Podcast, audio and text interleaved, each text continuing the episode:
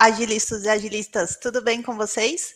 Eu sou a Dani Pedroso, eu sou uma mulher branca, de cabelo agora com mais luzes, porque mulher não envelhece, né? Ela fica loira, que eu sou dessas. Tô ficando o quê? Loira. É, hoje a gente vai ter uma participação super especial. O Demis veio nos prestigiar. Demis, vem me fazer companhia. Olá, muito boa noite. Eu sou o Demis, eu sou um carinha gordinho aqui, careca, cabelo, cabelo cabeça lisinha, né, sem cabelo nenhum, uma barba um pouco maior, agora tá crescendo, tô deixando crescer pro Natal aqui, e ela tá bem branca que eu tô ficando velho. E, e ela tá com as mechas bem brancas aqui. Eu tô de camisa preta, no meu fundo aqui é um fundo branco e tem um quadro branco do meu lado direito aqui. O homem com que, que a gente vai falar hoje? Só fazer um parênteses. O homem, quando ele envelhece e fica grisalho, ele fica charmoso. A mulher tem que ficar o quê? Loira. Não tem jeito. Ah, obrigado, por, obrigado pelo elogio aí. Ai, Dani. Mas eu queria ter cabelo, pelo menos, né? Mas vamos ao que interessa aqui. Com quem que a gente vai falar hoje? Hoje a Carol Vitorino vem nos prestigiar para falar sobre o que, Carol? Conta pra gente. Vem pra cá, vem pra cá, Carol. e aí, pessoal, boa noite a todos. Boa noite. Bom, vou fazer a minha descrição aqui também. Isso. Eu sou uma mulher branca, de cabelo loiro, né? A Dani já entregou aí que vai chegar na idade, a gente vai fazer umas luzes no cabelo. Eu estou no meu quarto aqui, e aí tem. dá para ver minha cadeira, minha estante de livros e eu, a minha cama aqui no fundo. Uma estante de livros bem recheada, eu diria. Sim, eu preciso. Tem muito mais livros ali do que eu consigo ler, confesso. Mas é a vida, né, gente? Vai comprando e deixando no backlog, né? Exato, a vida de um bom pior, né? Trabalhar muito o backlog. Bom. Mas aí, Dani, o Dani, Dani e Carol, né? E Carol. É, qual é o tema de hoje, Carol, que você vai falar aí pra gente? Bom, quando a Dani me procurou aí para participar dessa live, eu sugeri a gente falar sobre stakeholders. Eu sei que a gente tem um público aí mais né, voltado para agilistas, mas eu, como uma boa product owner, vim trazer um pouquinho desse contexto aí para vocês e falar um pouquinho da importância, né, do desenvolvimento de produtos, a gente ter uma boa comunicação com os stakeholders dentro de uma empresa. Confesso que eu fiquei bastante curioso quando eu vi o tema e mais um motivo para eu estar aqui assistindo e acompanhando agora, né, de, de última hora. Muito bom. Aí eu queria aproveitar e pedir para o pessoal já mandar para a gente aqui. Eu gosto de saber de onde vocês estão nos assistindo, então, se vocês puderem, mandem aqui nos comentários de onde vocês estão. E também aproveitar para falar que vocês podem ir mandando as perguntas, que dependendo do tema, a gente já traz para a Carol poder responder, senão no final a gente faz um perguntas e respostas. Combinado, pessoal? Carol, fica à vontade. Fechado, pessoal. Vou começar aqui. Vou compartilhar minha tela com vocês. Boa. Deixa eu ver. Eu, eu e a Dani estamos na guerra aqui para quem clica no botão. Foi? Mostrou? Foi, foi certinho. Foi. Bom, galera, vou começando aqui esse nosso bate-papo aí. Dani, Demi, se tiver alguma pergunta aí no meio do caminho, ou até mesmo vocês também, se tiverem alguma curiosidade, a gente vai conversando aqui, tá? Podem me Combinado. interromper, que eu não tô vendo a carinha de vocês, tô vendo a apresentação, tá? Certo. Bom, hoje a gente vai falar da importância né, da gestão de stakeholders no desenvolvimento de produtos. E aí eu vou me apresentar um pouquinho, então eu sou a Carol Vitorino, obviamente que na foto né, a gente se prepara um pouquinho mais. É, hoje eu atuo como Product Owner e já passei por algumas empresas, como Banco CBSS, Digio. Eu comecei a minha carreira aqui, né, mais uma curiosidade, na área de prevenção à fraude e segurança do produto. E aí, quando eu fui para a Estelo, foi quando efetivamente eu fiz uma transição de carreira para produtos, atuando como Product Owner desde então, já faz uns três anos. Tive uma rápida passagem pelo banco original, trabalhei um tempinho na Alelo também. E hoje eu faço parte do time de meios de pagamento da Americanas SA, ou antiga B2W Digital, né? Teve uma mudança aí recentemente. E também tem um projeto com uma amiga, a Ana, que é o Produtei. Então, alguém aí conhece alguém que está numa transição de carreira, que quer entender um pouquinho mais sobre o mundo de produtos, segue a gente lá. Tem, tem perfil, Carol? Instagram, tem, o que, que é?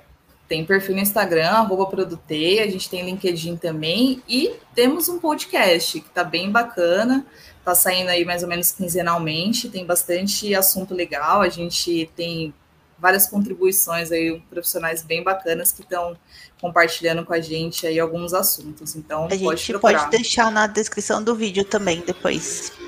É, eu tô Bacana. Tô plotando aqui na tela também pra galera então acessar Instagram, Produtei. Lá provavelmente tem todos os, os outros demais links, né? Isso aí, Demis. Obrigada. Uau. Gente, eu tô na frente de uma avenida, então vocês vão ouvir carro, vão ouvir ônibus, moto, coisas do home office, tá? Fica é... tranquila. Eu acho que Boa. ninguém se incomoda em estar em casa e ouvir um barulho desse aí, não. É, tá de boas, né, gente? Bom, eu gosto muito de estudar, sempre estou aí fazendo algum curso, alguma coisa. Acho que a gente, né, nesse mundo de, de agilidade, mundo de produtos, a gente sempre tem que estar tá se atualizando aí do que está acontecendo no mercado. E como vocês podem muito bem ver aqui, né, pela, pela minha estante, sou uma louca por livros, sempre estou lendo alguma coisa. Acho que é uma forma da gente conhecer outros mundos, até sair um pouquinho, né, da nossa realidade. Então, quem quiser até trocar uma ideia sobre livros, estou super afim aí. Fechado? Bom, é, vamos falar sobre stakeholders. É, eu até eu adoro esse GIF porque para mostrar, né, já para começar a gente falando dessa galera que tem necessidades diferentes, que tem ideias diferentes, que normalmente a gente tem contato aí com várias pessoas dentro da empresa. E eu sempre me coloco da, na posição da pessoa ali que está servindo os bolinhos, sabe? O PO é sempre aquele, né, que está ali com a bandejinha coletando as, as ideias e tentando convencer a galera, né, que um sabor é melhor que o outro, priorizando. Enfim, então eu adoro esse, essa, esse GIF. E aí, para a gente começar, e até para quem está chegando agora, né, para quem está querendo entender um pouquinho mais do assunto, eu fui lá no Mart Kagan, no famoso livro Inspired, para pegar uma, uma referência do que é o stakeholder, né? Então, ele fala que é qualquer pessoa que sinta que tem algo a dizer sobre o produto. Então, ele, ele até cita aqui, né? Os stakeholders certamente se preocupam com o produto e geralmente eles têm muitas ideias. E que essas ideias podem ser de outras pessoas ou do que eles escutam dos clientes. Então, se a gente tiver que resumir um pouco aqui do que é um stakeholder, é basicamente alguém que está interessado no produto, que está interessado no sucesso desse produto. E essas ideias, normalmente, que a galera traz, pode ser algumas ideias de mercado, que eles acabam é, comparando com a concorrência, ou até mesmo algumas ideias de, do dia a dia, né, de estar ali na linha de frente com o cliente.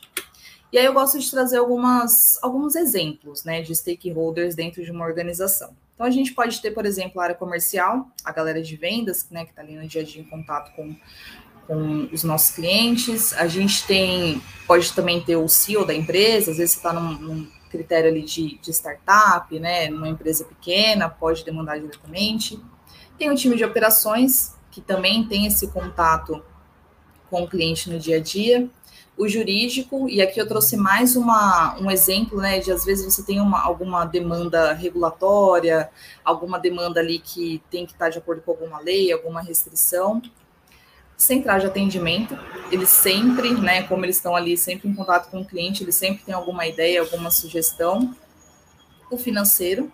Aqui também eu lembrei muito de um contexto, sei lá, de uma empresa, uma instituição financeira, né, uma área que precisa é, responder para o Bacen, alguma coisa do tipo, então é, podem vir demandas desse, dessa área também.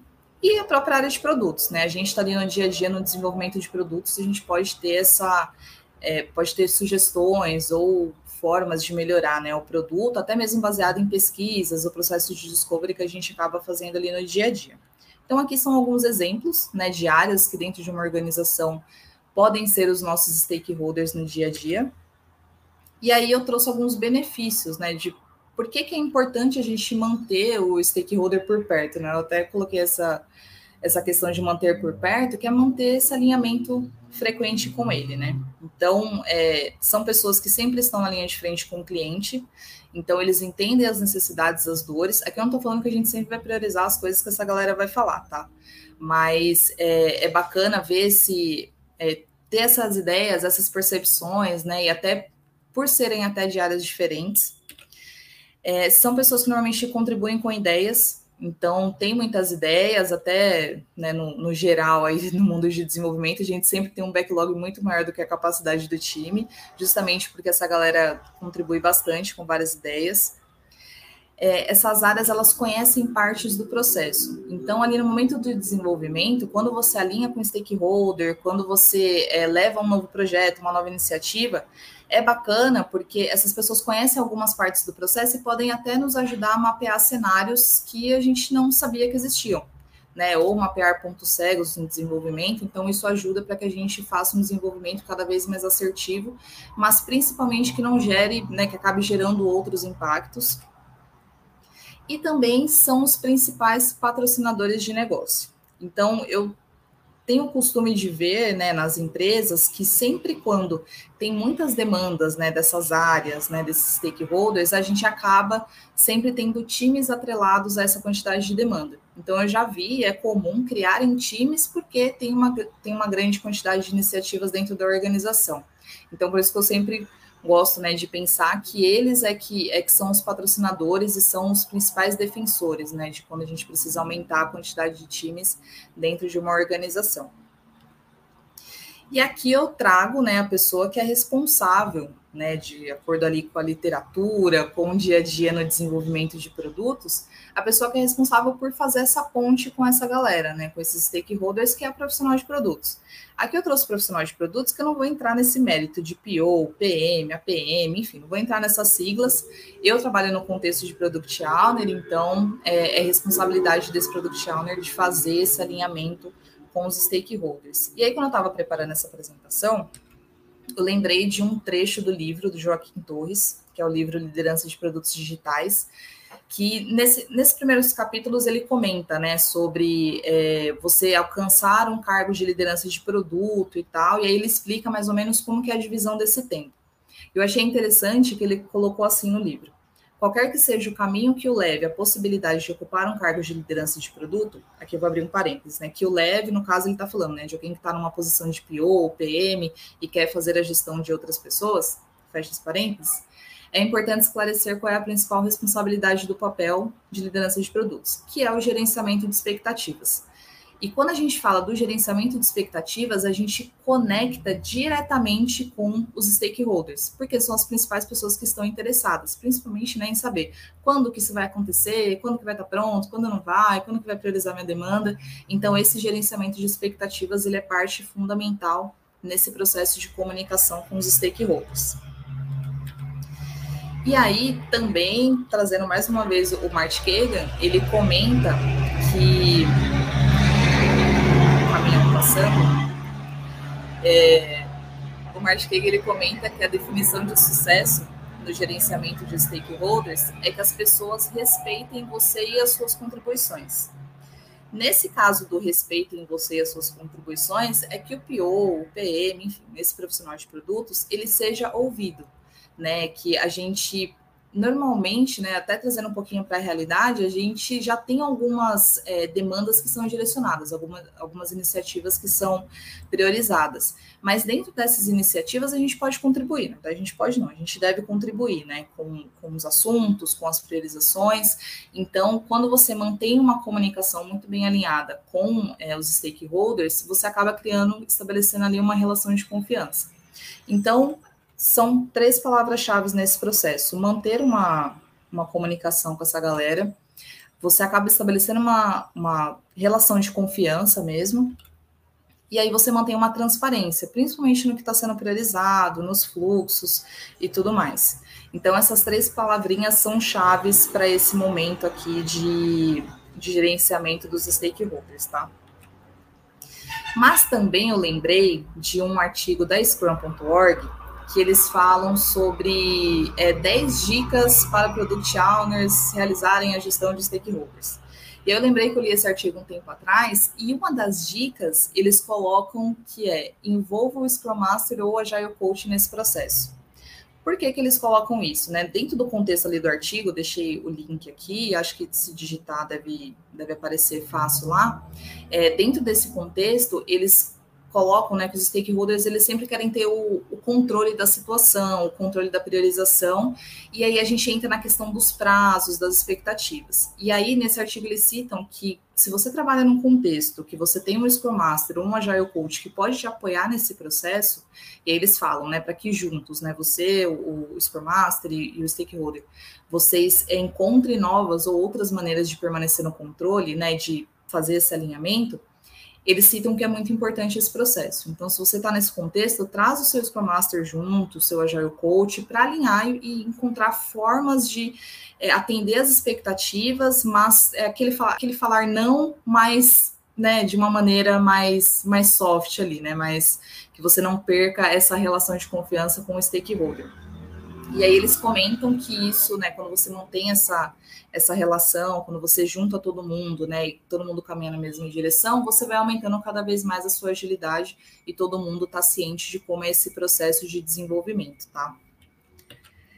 E aí a gente tem algumas responsabilidades, né, do, do Product Owner durante esse processo de gerenciamento de stakeholders. Então, quer estabelecer uma comunicação constante com essa galera, é, sempre trazer uma, uma visibilidade da priorização e do roadmap né, para esses times, principalmente quando você atua com vários stakeholders dentro da organização. É, são pessoas que podem ajudar bastante no levantamento de critérios, necessidades e impactos. Então, isso ajuda bastante para que no desenvolvimento é, ele seja feito de uma forma mais assertiva e principalmente você consegue né, alinhar entre essas duas pontas as expectativas de negócio com a viabilidade técnica também. Então, isso é muito bacana, porque você mantém, é, até a gente fala né, sobre manter aquela questão do escopo, a qualidade, o tempo, né? Você fazer essa tríade ali, alinhando com a ponte, fazendo a ponte né, com o desenvolvimento e com a galera que está fazendo as, as demandas, né, que está dando as ideias ali no processo de, de discovery, enfim, ou de entrada de novas ideias dentro do fluxo de desenvolvimento.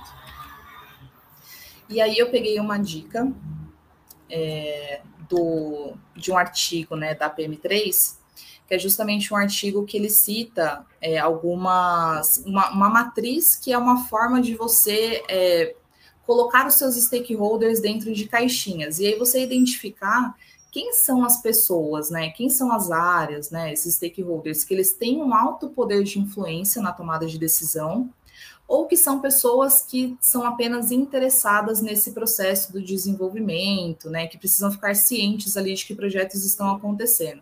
Então, eu achei legal trazer essa referência, né? Provavelmente devem ter outros modelos na, na internet, mas que talvez, se você está num contexto que tem muitos stakeholders, seja legal você é, colocar essas informações e tentar encaixar ali as pessoas que você sabe que você precisa, de repente, alinhar uma, uma iniciativa, que tem que tomar uma decisão, ou apenas as pessoas que precisam ficar cientes, porque de alguma forma é, pode esse desenvolvimento ele pode ter algum impacto no, no dia a dia dessa, dessa área dessas pessoas, tá? E aí eu gosto de fazer uma, uma divisão entre os tipos de time, né? E aí eu costumo perguntar que tipo de time é o seu. Eu coloco, eu faço essa divisão até por conta de, de experiências que eu tive né, no, no mundo de desenvolvimento de produtos que é um time que ele recebe as demandas, então que normalmente ele tem vários stakeholders ali atrelados, né, e que geram várias ideias ali para o dia a dia, mas você também pode trabalhar no contexto de um time que distribui as demandas. Esse time que distribui as demandas, normalmente ele está mais linkado com algumas iniciativas estratégicas, tá? E eu vou falar um pouquinho de cada um deles e, e dar algumas, algumas dicas aí no dia a dia. Eu estou falando muito aqui, né, mais é, voltado para produtos, para o PO, mas eu acho super importante, independente do papel que você está que você exerça, né, dentro de um time de desenvolvimento, você saber, né, que existem, é, que existe essa necessidade, por que, que é importante fazer esse alinhamento. Então, um time que recebe as demandas, por exemplo, normalmente é um time que ele é responsável por uma aplicação no sistema. E aí, quando de repente você é responsável por um portal, alguma funcionalidade específica dentro desse portal, você acaba é, possuindo mais de uma área demandante. Então, várias áreas podem fazer sugestões ali para o seu time, né? Normalmente é um time que trata de assuntos diversos, pode ser um pouquinho mais específico, mas normalmente, né, dentro do contexto de uma aplicação ou um sistema, acaba surgindo, né, demandas diferentes. E aqui eu trouxe um exemplo, né, de uma experiência que eu tive, que a gente era responsável por um portal. Era um portal interno que ele realizava algumas consultas, né, referente a dados do cliente, fazia algumas ações rápidas. E aí a gente tinha demandas para atender a área de atendimento, que estava ali, né, de frente com o cliente, tinha também demandas da área de riscos, porque era uma área que tratava ali algumas solicitações de fraude, tinha que realizar algumas ações, e também a área de operações aí mais linkado com a parte de logística. Então a gente, tipo, numa sprint, estava mexendo com, uma demanda para melhorar o tempo de, de atendimento do, do time aqui do saque do atendimento. Na outra, a gente estava desenvolvendo uma funcionalidade para fazer um bloqueio preventivo que o time de riscos precisava, e na outra, a gente estava desenvolvendo um tracking para os times de logística. Então, você acaba tendo várias é, é, situações e assuntos diversos para colocar esse desenvolvimento para a squad. E aí, é, nesse time, tem que ter uma preocupação de ter uma priorização baseada em dados e evidências. Então, você sempre tem que ficar justificando para as áreas por que está priorizando aquela demanda naquela sprint. Então, ah, eu estou priorizando essa demanda para a área de atendimento porque o impacto que vai ser gerado no em X clientes. Ou estou priorizando essa demanda de riscos porque a perda financeira da empresa está neste valor. Então, é sempre bom você ter essa justificativa para que as áreas entendam o porquê dessa priorização. Então, nesse contexto também, é importante ter um roadmap, né, para que você coloque ali uma visão, uma previsão né, de tempo, seja uma visão mais mais macro, de trimestre, semestre, alguma coisa nesse sentido, para que as áreas tenham né, uma perspectiva né, das demandas. É, os ganhos e o objetivo da entrega eles devem ser claros, né, bem definidos. Aí você, como pessoa de produtos, né, e o time também tem que ser um pouco imparcial na, nas priorizações, porque você não pode ficar escolhendo, né? Às vezes você gosta mais de um assunto do que de outro, então você tem que ser imparcial e se basear realmente né, no qual resultado que vai trazer essas priorizações. E aqui tem uma preocupação muito grande também com o PO, é, de fazer uma blindagem no time, porque quando você tem muitas áreas, às vezes você tem um contexto de bugs, de abertura de chamados, e eu acho que isso acontecia mais no presencial, tá? Da galera ir lá na mesa, né, do desenvolvedor direto e dar um, bater um papo ali com ele. Então eu acho que a ah, gente. Ah, mas hoje tem o Teams, tem o e-mail, o WhatsApp. Só mudou a forma, eu acho, viu? Hoje fica um pouquinho pior, né, Dani? Porque aí o pessoal manda direto no chat e você nem tá vendo. Porque no presencial, você olhava, você via a pessoa em pé lá na mesa, né? Aí você conseguia ir lá falar, então, você está precisando de alguma coisa? Hoje em dia não dá. Você fica sabendo ou se a pessoa conta ou se aparece, assim, né, nas reuniões, é verdade. Não, na dele, né, a pessoa fala, ah, é porque ontem fulano me procurou, aí você fala, putz, agora já, já falou, já resolveu mesmo, tudo bem. Mas esse dá aquele toque, ó, me avise e tal, justamente para a gente evitar essas interferências, né, principalmente quando a gente lida com muitas áreas. Mas é bem isso mesmo que você comentou, Dani. É, e aí a gente tem alguns pontos aqui que eu gosto de, é, de deixar, de, né, de insights, assim, né, de preocupações que a gente precisa ter nesse dia a dia, que primeiro é deixar claro para todo mundo, né, para a empresa como um todo, mas principalmente para essas áreas que atende, qual é o objetivo e o escopo da squad.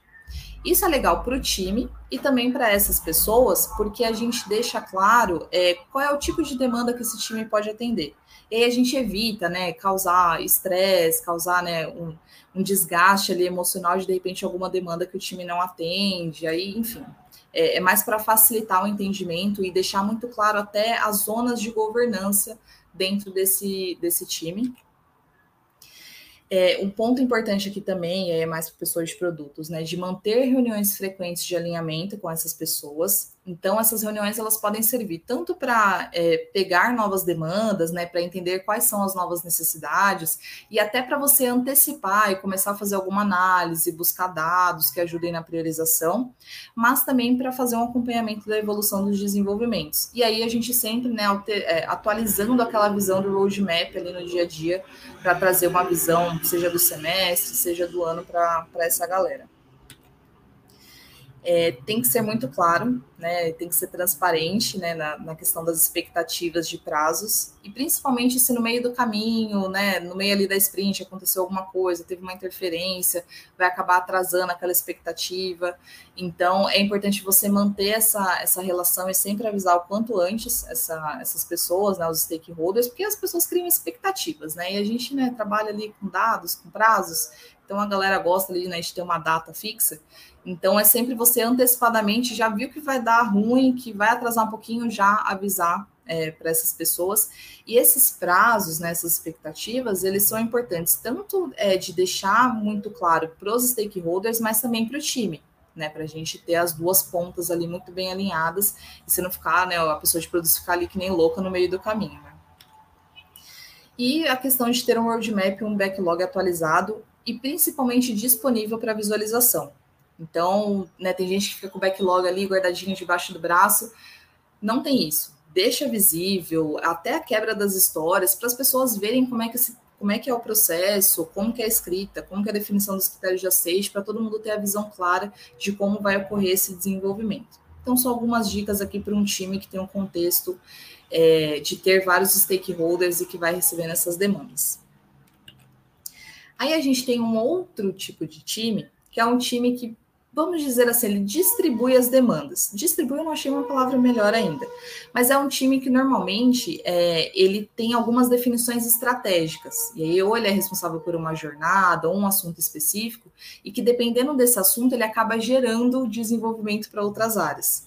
Então, normalmente, esse time ele tem uma priorização de assuntos mais macros, e aí são assuntos né, mais pela estratégia da empresa ou porque faz sentido para a área e aí é um time também que ele precisa ir atrás das áreas para entender as necessidades para que seja contemplado no desenvolvimento. Então, aqui eu trouxe um exemplo é, de, por exemplo, quando você vai numa empresa, num contexto, você vai implantar um novo meio de pagamento. Beleza, isso faz parte ali para sua área, né? Faz parte do, do contexto, mas você precisa envolver outras áreas. Você precisa envolver a área do checkout, porque esse meio de pagamento ele precisa aparecer como uma opção para o cliente. Você precisa envolver a área do financeiro para que receba o valor que o cliente pagou numa conta da empresa, enfim. Então você é, acaba tendo alguns direcionamentos estratégicos, né, e alguns assuntos que envolvem essas outras áreas, e aí tem um alinhamento de priorizações, né, de você tentar encaixar essas priorizações com todas as áreas muito grande. E aqui, né, mais uma vez, né, algumas dicas. Né? O objetivo ele tem que estar claro para todo mundo, mesmo porque essas outras áreas vão ter que fazer essa priorização lá. Ou a área, né, ou o PO, ele tem que ter um alto poder de convencimento para que todo mundo caminhe junto. Tem que ter fluxos bem detalhados, porque num cenário, né, que é grande, que envolve mais de uma área e tudo mais, você acaba deixando alguns cenários de fora então, você tendo um fluxo bem de detalhado, isso facilita né, no processo de desenvolvimento e no fluxo. Tem que ter um mapeamento de todas as áreas envolvidas, mesmo que seja só aquela área lá para é, ter o conhecimento do que vai acontecer. E aquela matriz lá do começo, ela ajuda bastante nesse processo. É um, é um time que normalmente, né, início de projeto, né, com uma nova iniciativa, tem muitas reuniões de alinhamento no começo, chega até a ser cansativo, mas até você conversar com todas as áreas e tudo, fazer todos os mapeamentos, isso demora.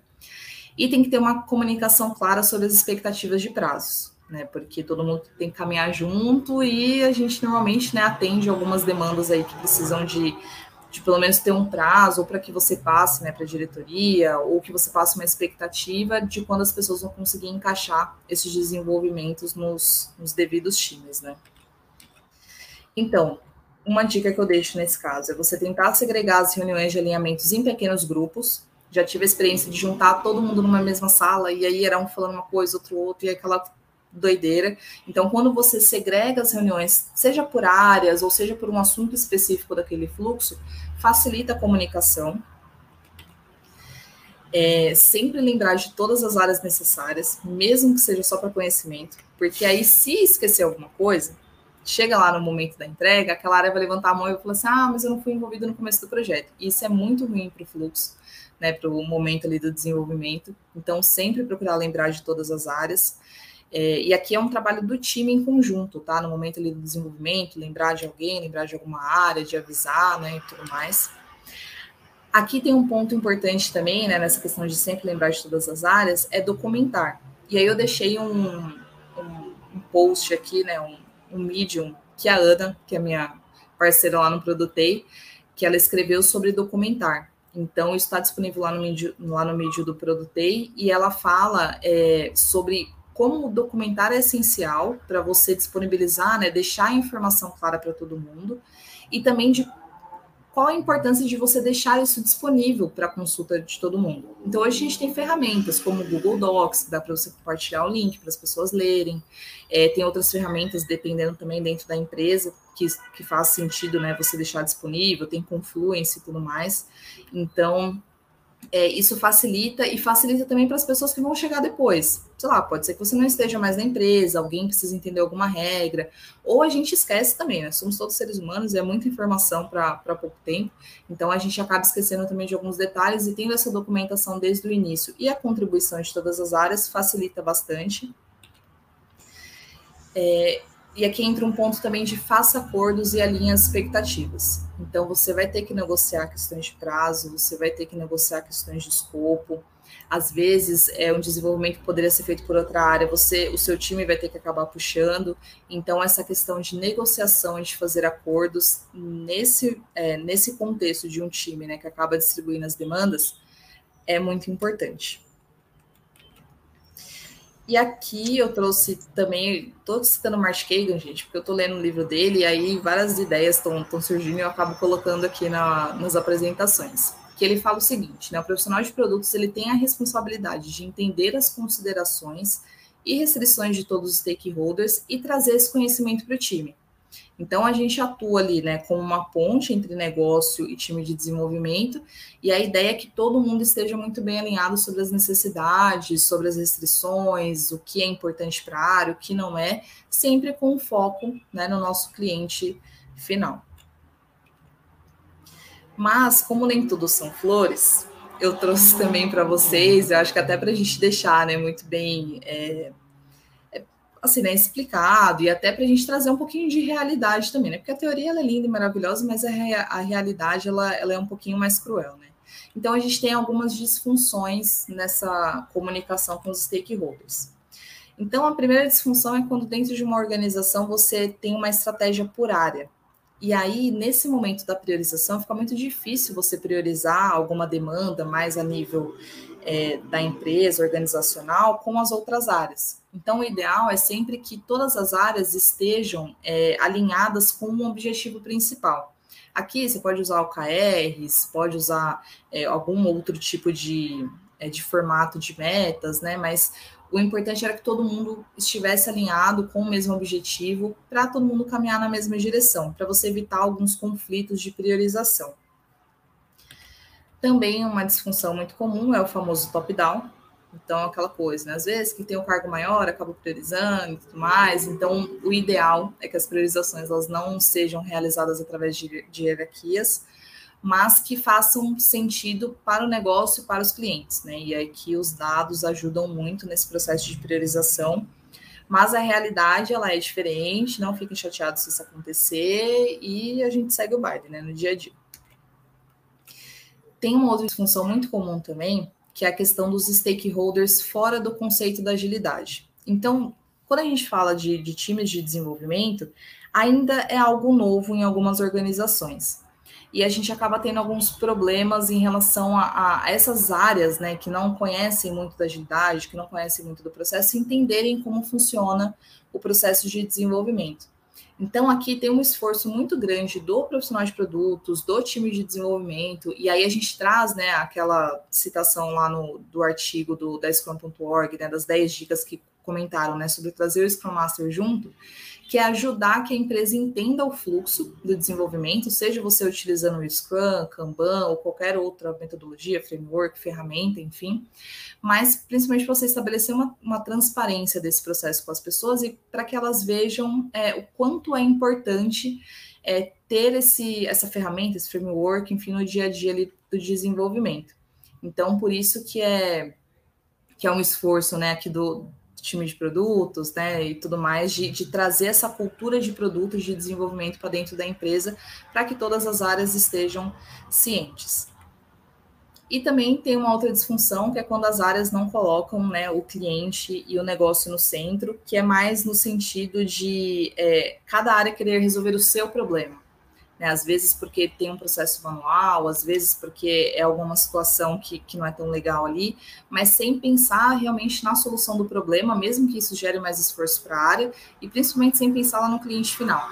Então, é uma disfunção muito comum também, quando a gente não foca no problema é, e não foca ali né, no, no benefício que aquela solução vai trazer para o negócio. E aí a gente acaba entrando em alguns conflitos durante essa comunicação com os stakeholders também. E aí, finalizando aqui, né, para responder até a pergunta desta live que a Dani me fez aí quando a gente conversou, que é o seguinte, né, a importância de trazer os stakeholders, né, pro processo de desenvolvimento de produtos, de manter alinhados, é simplesmente para garantir que todas as partes interessadas estão indo para a mesma direção. E principalmente que esse desenvolvimento, que essas priorizações, né, que todas as ações ali que o time está fazendo no dia a dia contempla todas as necessidades, tanto do negócio quanto do cliente final. Então, é, eu espero ter contribuído um pouquinho, trazer um pouquinho da visão né, desse tema aqui para vocês. É, fico à disposição se tiver alguma pergunta, seguem os meus contatos, sigam o Produtei. E é isso, Dani Demis. Amei esse GIF. Bom. Muito bom. Já queria roubar ele já. Adorei. Manda, pra, manda por WhatsApp depois pra Dani, hein, Carol? Sim. Vou mandar o link aqui, Dani. O, Carol, muito, muito rica a sua apresentação, gostei bastante. É, eu fiz uma pergunta logo lá no começo, mas você, na sequência do slide, você já explicou detalhadamente o que era um stakeholder aí pra galera que não tá é, muito acostumada Acostumado. com esse termo, né? É, e é um termo que, às vezes, no dia a dia do trabalho a gente usa bem pouco, né? Mas a gente sabe o que existe, sabe o que significa, mas no dia a dia a gente esquece que eles existem, né? É, eu, eu, antes de, de tem, tem algumas perguntas aqui bastante interessantes, mas antes, como eu estou aqui como convidado, é, eu queria fazer uma pergunta que é a que você falou de do PO ali, né, do, da figura de negócio trazer o, o stakeholder para junto do do, dali do Scrum Master, do Agile Coach. Mas e a equipe? Faz sentido aproximar a equipe mesmo, quem vai pôr a mão na massa ali, quem vai codar? a, a aplicação, é, ter contato com esses stakeholders, a figura de QA, já estou pensando em mim como QA, tá? É, que para mim faz muito sentido eu como QA tá próximo de não só do PO, né, que já é um ganho muito grande eu, eu trabalhar próximo do PO, mas além disso ter é, o contato mais próximo com, com, esses stakeholders e até mesmo, se possível, com o usuário, né, entender como que ele vai usar a aplicação, o para que o que, que ele espera ali, né, da, de retorno do uso daquela ferramenta, etc, né. Então essa era a minha dúvida aqui. Não, acho que faz super sentido, Demis, mas eu acho que até para a gente dar uma separada né, no, nos momentos, talvez ali num processo de discovery, no início ali do projeto, nesse levantamento de critérios, requisitos, faz muito sentido você trazer o time para junto, até para entender né, qual que é o objetivo principal daquela demanda e você conseguir alinhar todas as expectativas. A minha maior preocupação é quando a gente tem um, é, um escopo muito grande para um tempo muito pequeno. E aí, normalmente, a gente fala de prazo, né? Porque os stakeholders, eles sempre cobram essa questão do comprometimento em relação ao prazo. E o time, obviamente, sempre vai querer desenvolver da melhor forma possível, com as melhores tecnologias, ferramentas. Então, quando nesse processo ali, né, do início do projeto, né, do, da demanda, né, da iniciativa que vai desenvolver, você junta essa galera, faz muito sentido. Eu já trabalhei numa empresa que a gente tinha uma reunião quinzenal, né? Trabalhava ali no fluxo de flight level, que o time participava também dessa reunião. Não era só a galera, né, os stakeholders, para saber como é que estava a evolução, as próximas priorizações. O time também participava e ali no dia a dia eles viam as perguntas que a galera fazia. Então isso ajuda bastante no entendimento do negócio. Mas aí, claro, né? Até a gente tinha comentado, né, Dani, do, dos momentos ali para não ter muita interferência no time de desenvolvimento, saber escolher esses momentos normalmente de uma atualização ali do, do, da evolução do desenvolvimento ou ali do início do projeto, né, da iniciativa, quando vai começar a levantar esses critérios para o desenvolvimento, faz muito sentido sim. Bacana, top. Dani, temos algum recadinho aqui antes de partir para as perguntas? Tem algumas perguntas aqui, hein? Na verdade, eu queria fazer um complemento de uma coisa que a Carol trouxe, que as pessoas elas têm uma ideia errada, ou incorreta, ou errônea, vocês escolham qual adjetivo vocês querem usar, sobre a questão que a agilidade não precisa ter documentação, né? Precisa de qualquer forma, gente. A questão é, não precisa ter uma documentação tão robusta, algo uma tão bíblia, né? detalhado, né? uma bíblia, algo que na hora que você terminar de fazer a documentação, o que você queria fazer já não faz mais sentido, mas que é muito importante. Então, eu queria só frisar isso, o quão é importante as pessoas terem essa consciência de que a documentação ela é essencial. Não precisa ser no mínimo detalhe, mas a gente nem que seja num rascunho de pão ali, né? Mas a gente precisa ter sim uma documentação. Eu queria só frisar porque eu achei muito importante essa questão que a Carol trouxe, porque eu escuto muito isso. Ah, a gente é ágil, não precisa fazer documentação. Gente, precisa sim, pelo amor de Deus, né? Precisa para ajudar na nossa memória, porque a gente não vai lembrar de tudo. Exato. E precisa também quando você tem interação dessas outras áreas, né? Para todo mundo ficar ciente. E até a gente tem trabalhado muito no home office com essa comunicação assíncrona, né? Em tempos diferentes. Então, você manter o, o mínimo de documentação, seja um doc, seja um chat, seja um lugar ali, né, que você coloca essas informações, facilita até nessa visibilidade. Às vezes, putz, esqueci disso, vou consultar. Todo mundo sabe onde está. Então, isso facilita bastante na comunicação do dia a dia. É isso aí. Show de bola. Queria mostrar aqui, então. Desculpa, ah, Denis, pode falar. Não, pô, Dani, não dá dessas, meu, ao vivo, pô. Ah, vai lá, Dani, fala aí. Vamos puxar aqui quem? O Paulo Santos, que fez a primeira pergunta? Sim. Como funciona a sua rotina como PO? Você costuma trazer as ideias ou são os stakeholders que levam o que precisam ser feito? Depende. tem contextos, né? Tem iniciativas que eu consigo contribuir com as ideias, seja porque é, já tem alguma outra rotina que eu acabo linkando e aí eu acabo trazendo esses cenários. Mas também tem situações que já vêm essa, essas demandas é, já alinhadas. O que a gente tem procurado fazer mais é tipo, tentar resolver o problema mesmo, né? A gente focar mais no problema, mesmo, menos na solução. Hoje eu trabalho com times mais no, no fluxo de back-end, então normalmente vem a necessidade de negócio, junto com o time a gente consegue estruturar bem a solução, não tem tanta interferência. Mas já trabalhei em times que tinha mais front-end, que tinha mais fluxos ali, e que eu conseguia é, opinar muito mais sobre esses fluxos, né? O que, que era melhor, o que, que não, né? Então, contribuir muito mais. Hoje, com essa rotina um pouquinho mais é, em times de back-end, a solução ela fica muito mais fácil, porque a gente não tem tanta interferência. Mas num, num contexto onde trabalha um pouquinho mais com front-end, eu acabava contribuindo um pouquinho mais com as ideias, é, mas também já vinha muita coisa pronta do, dos stakeholders, sim. Então não tem, não tem meio certo, né? Justo. Aí aproveitando, né, você está falando de interferências assim, tem alguma dica que você possa passar para gente é, para poder tentar minimizar essa questão das interferências externas? Porque às vezes acontece em algumas situações, acho que quase ninguém passa por isso, né? Do pessoal ir lá e tipo definir alguma coisa e só chegar, falar assim, tá, Carol, faz isso. Aí você olha e fala assim, mas gente, no meio da sprint, faço o quê? Alguma dica, assim, de como a gente conseguiria não parar, porque eu sei que isso é impossível, mas minimizar essas situações, assim. Eu acho que quando você tem processos muito bem definidos, é, isso facilita, né? Você mitiga é, a quantidade de interferências. Um ponto também é deixar é, o PO ele tem que estar disponível para as pessoas. Se ele não estiver disponível ali para responder, se ele é, as, as pessoas elas acabam seguindo outros caminhos, seja acionando diretamente a sua gestão, seja acionando diretamente o dev. Então, o PO ele tem que deixar um tempinho separado ali na agenda dele para ter essa, essa fluidez na comunicação com as pessoas. É, e de demandas né, de entrarem atravessadas, tem que sempre entender o porquê. Eu sempre procuro travar né? Porque ali no, no meio da sprint já tem um contexto ali de planning, já planejou tudo, né? Já tá todo mundo alinhado qual é o escopo. Então tem que ser algo assim que tá pegando muito. E normalmente essas interferências quando chegam são coisas que tá afetando muito o cliente, que são bugs e tal, mas aí você tem uma justificativa, tipo, ó, cara, vai ter que parar de desenvolver porque tem que atuar nisso.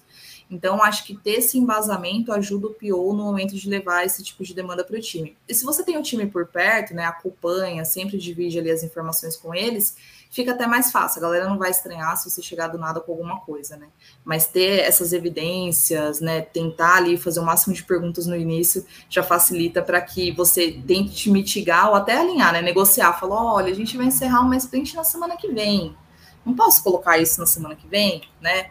Então, isso é mais ali a questão de negociação e de tentar entender o, aonde que a dor tá pegando mais, né? Mas tem vezes que não tem para onde fugir, não, André. Jogo de cintura, né?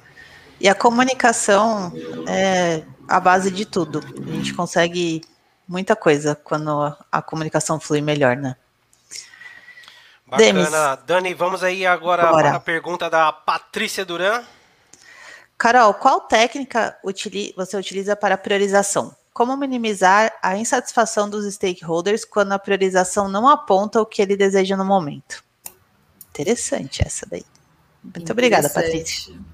Boa. É, Patrícia, no momento. Depende, né? Até separando né, um pouquinho os, os times, né? Se eu estou num time que ele costuma receber muitas demandas, eu costumava me basear muito nos dados. Então, por exemplo, para o time de atendimento, ah, quantas ligações vão ser impactadas? Qual é o tempo médio do, do contato hoje? Com essa demanda, qual é a expectativa de, de baixar?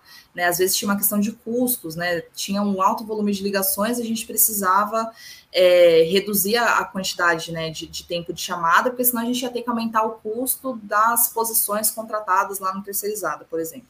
Então, trazer os dados e compartilhar com as áreas, para que isso fique um pouco, um pouco mais fácil.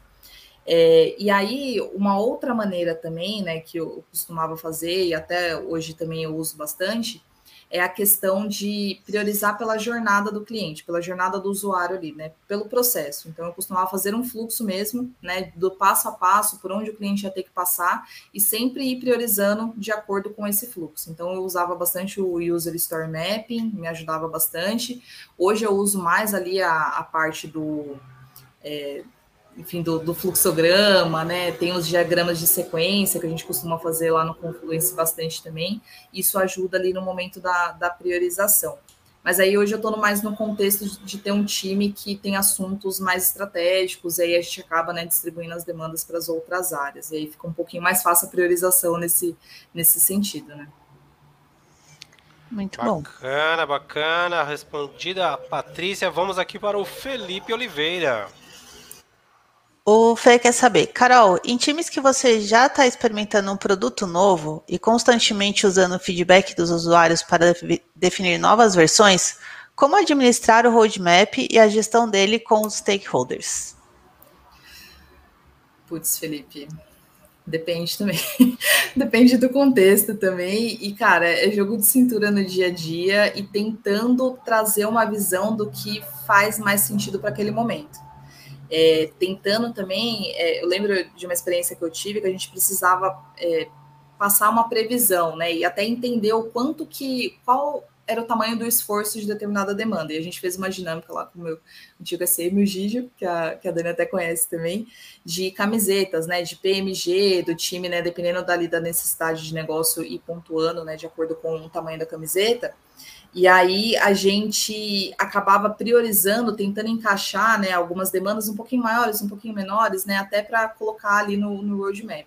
Tive uma experiência também de tentar é, linkar demandas um pouquinho mais é, grandes com demandas um pouquinho menores.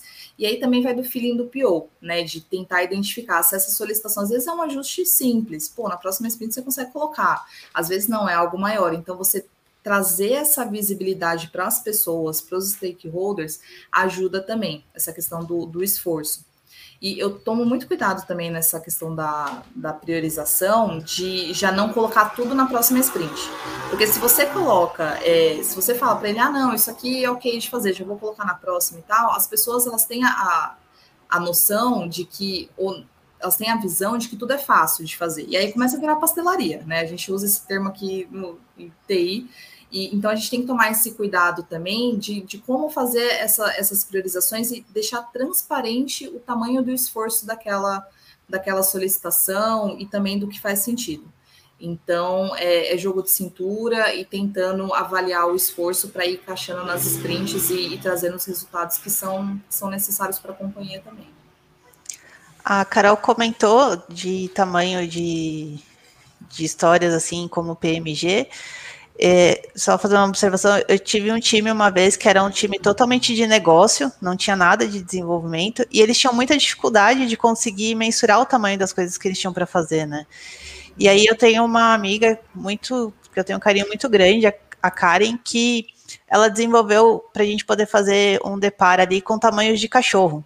Então era muito engraçado que a planning deles era assim: ah, isso aqui é o tamanho de Chihuahua, não, isso aqui é o tamanho de um São Bernardo. Então eles começaram a fazer o planning poker deles ali baseado em cachorros e no final eles estavam conseguindo fazer isso, mensurar melhor o trabalho deles, por fazer uma coisa mais lúdica. Então, eu acho que isso é bem importante, às vezes, a gente não tentar só chegar com o como né? fazer, né, na parte técnica, assim, mas entender o contexto do time e conseguir fazer uma coisa mais perto da realidade deles, assim, acho que é bem importante isso. Show. A, a Carol Nossa. tá trazendo uma visão aí bem próxima da equipe de negociação. Eu tô curtindo, hein, Carol? Top. Quero, quero trabalhar no time com você um dia, hein? Ah, o, estamos aqui com o famoso Renato oh, Borba, que já esteve aqui fazendo uma apresentação também. E aí, Dani, qual que é a pergunta dele? Qual a melhor maneira de convencer um stakeholder que tem uma ideia ruim que aquilo não entrega valor aos clientes? É, Renato. Polêmica. Você está querendo trazer polêmica para esta live, Renato. Dá uma segurada aí. Não, eu acho que, gente, assim, vou falar depende mais uma vez. Acho que o PO, o time, o time também tem que trazer essas perguntas, tá? Sempre perguntar por quê, por quê, várias vezes.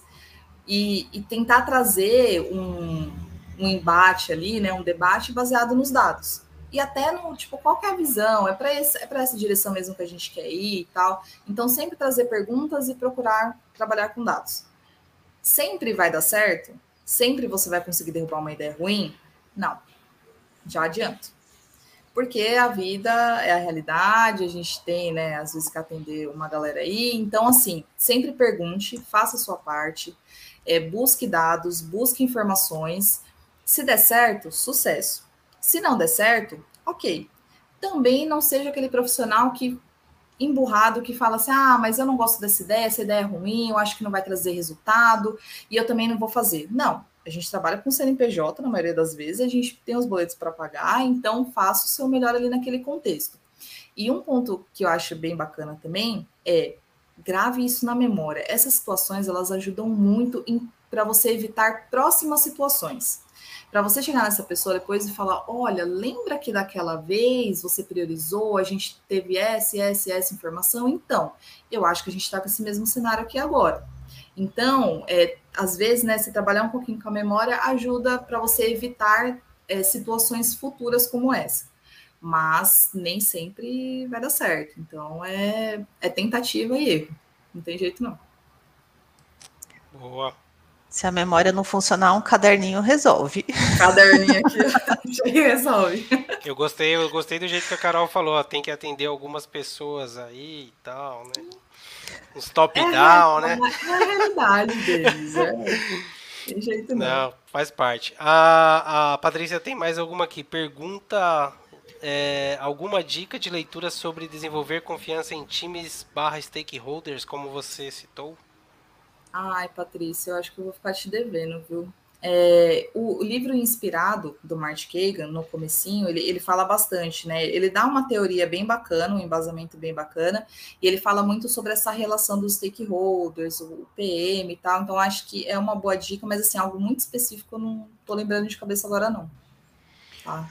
Lembrando que vocês podem chate chatear, eu tô falando português de Portugal aqui. Lembrando que vocês podem é, abordar ou, ou, mandar mensagem lá no arroba produtei e, e perguntar aí, trazer para que as meninas tragam dicas lá no, no perfil delas no Instagram e também criem alguns artigos lá para a gente desfrutar no Medium. É, Inclusive, eu já postei aqui que perguntaram, acho que foi a própria Patrícia que perguntou sobre o Medium, é medium.com barra produtei, Instagram, arroba produtei. Ah, tem outra pergunta aqui do Felipe, vai lá, Dani. Já teve experiência que você fez um roadmap e pouco tempo depois teve que mudar tudo? Sim, pior coisa. Mas Quem nunca? Quem nunca? Não, e é, esse contexto também foi numa situação assim de mudança total de estratégia da empresa, entendeu? Então, assim, pensa que numa quinzena você estava ali planejando roadmap, né, semestral e tudo, na outra semana veio uma notícia e falou, ó, oh, galera, não faz mais sentido, a gente vai ter que ir por outro caminho. E tudo bem, faz parte, pode acontecer. Aí o que, que você faz? Você coloca, você coloca lá o seu caderninho debaixo do braço e vai atrás das novas demandas, das novas, é, das novas situações. Não tem como correr, não. Mas é, é uma situação ruim, né? Porque a gente, como, como pessoa de produto, a gente sempre está procurando se planejar e sempre procurando né, olhar para duas, três sprints à frente. Até para você se preparar, ter todas as respostas no momento que o time vai te perguntar, para ter os critérios no momento ali da, do desenvolvimento, né? Para ter todas, todas as respostas, mas pode acontecer. Então, faz parte. E aí, uma bom, curiosidade. Já aconteceu assim de você ter o seu time atuando em coisas das quais você não foi envolvida por alguma algum top-down assim? A Dani trazendo X... mais polêmica. Estão querendo colocar a Carol, estão querendo colocar a Carol enrascada aqui, hein, Carol? Tô vendo isso aí, o Borbinha, a Dani agora. É, a gente nem combinou, eu e o Borba, juro. Não, assim, de uma demanda ou outra, né, de aparecer alguma questão, já aconteceu. Às vezes, né, tipo, de um gestor já acionar direto o time e tudo mais, mas nada assim que tomasse tanto tempo do time. Mas, por exemplo, tem uma situação que às vezes que já aconteceu de ter uma demanda que tinha um prazo que precisava ser entregue e acabar outra pessoa que não estava no contexto do time ali ter que fazer esse desenvolvimento. E aí você fica meio, né? Como é que você acompanha um time aqui, você acompanha outro time ali, né? E como é que você dá atenção para todo mundo? Isso já aconteceu também. Não é ideal, mas mais uma vez, gente, é realidade, né? A gente tem que trabalhar e se adaptar ao é. que tem. Exato. Boa. Bacana, não temos mais pergunta aqui, mas eu gostaria muito de agradecer aí o, o, a sua apresentação. Carol foi muito rica e esclarecedora, com muito conteúdo aí que você trouxe as citações dos livros. Eu gosto de citações. É, eu não tenho o hábito muito da leitura, tento ter, mas eu gostaria de ser um exemplo, assim como você da literatura, da leitura, né? E muito legal a apresentação, gostei bastante, meu. Eu também, Imagina. muito. Bom, pessoal, obrigada pelo convite, Dani. Obrigada mesmo aí, um prazer participar. Eu acho que a gente, né, tenta procurar contribuir com a comunidade. Espero ter deixado aí algum insight, alguma ideia bacaninha aí para a galera. Super obrigada pelo seu tempo, por compartilhar todo esse conteúdo incrível com a gente, de poder reforçar várias coisas que para a gente é importante. Acho que quanto mais a gente conseguir entender as dores, entender como quais as necessidades, etc., a gente consegue ajudar muito melhor as pessoas do time, seja um PO, um SM, o pessoal de dev, QA, não importa. E eu acho que é muito rico a gente conseguir olhar também com olhares diferentes, né? Então, assim, a gente conseguir conversar com pessoas de produto, poder conseguir conversar com pessoas de QA, poder entender um pouco mais do mundinho de cada um ali, para a gente poder trabalhar melhor juntos. Eu gosto bastante disso. Muito obrigada. Carol, Pessoal, muito obrigado obrigada. pela sua participação. Galera que está assistindo aí com a gente, muito obrigado. Manda Beijo. aí um tchau, tchau, Carol. Tchau. Valeu, galera. Tchau, tchau. Obrigado. Até.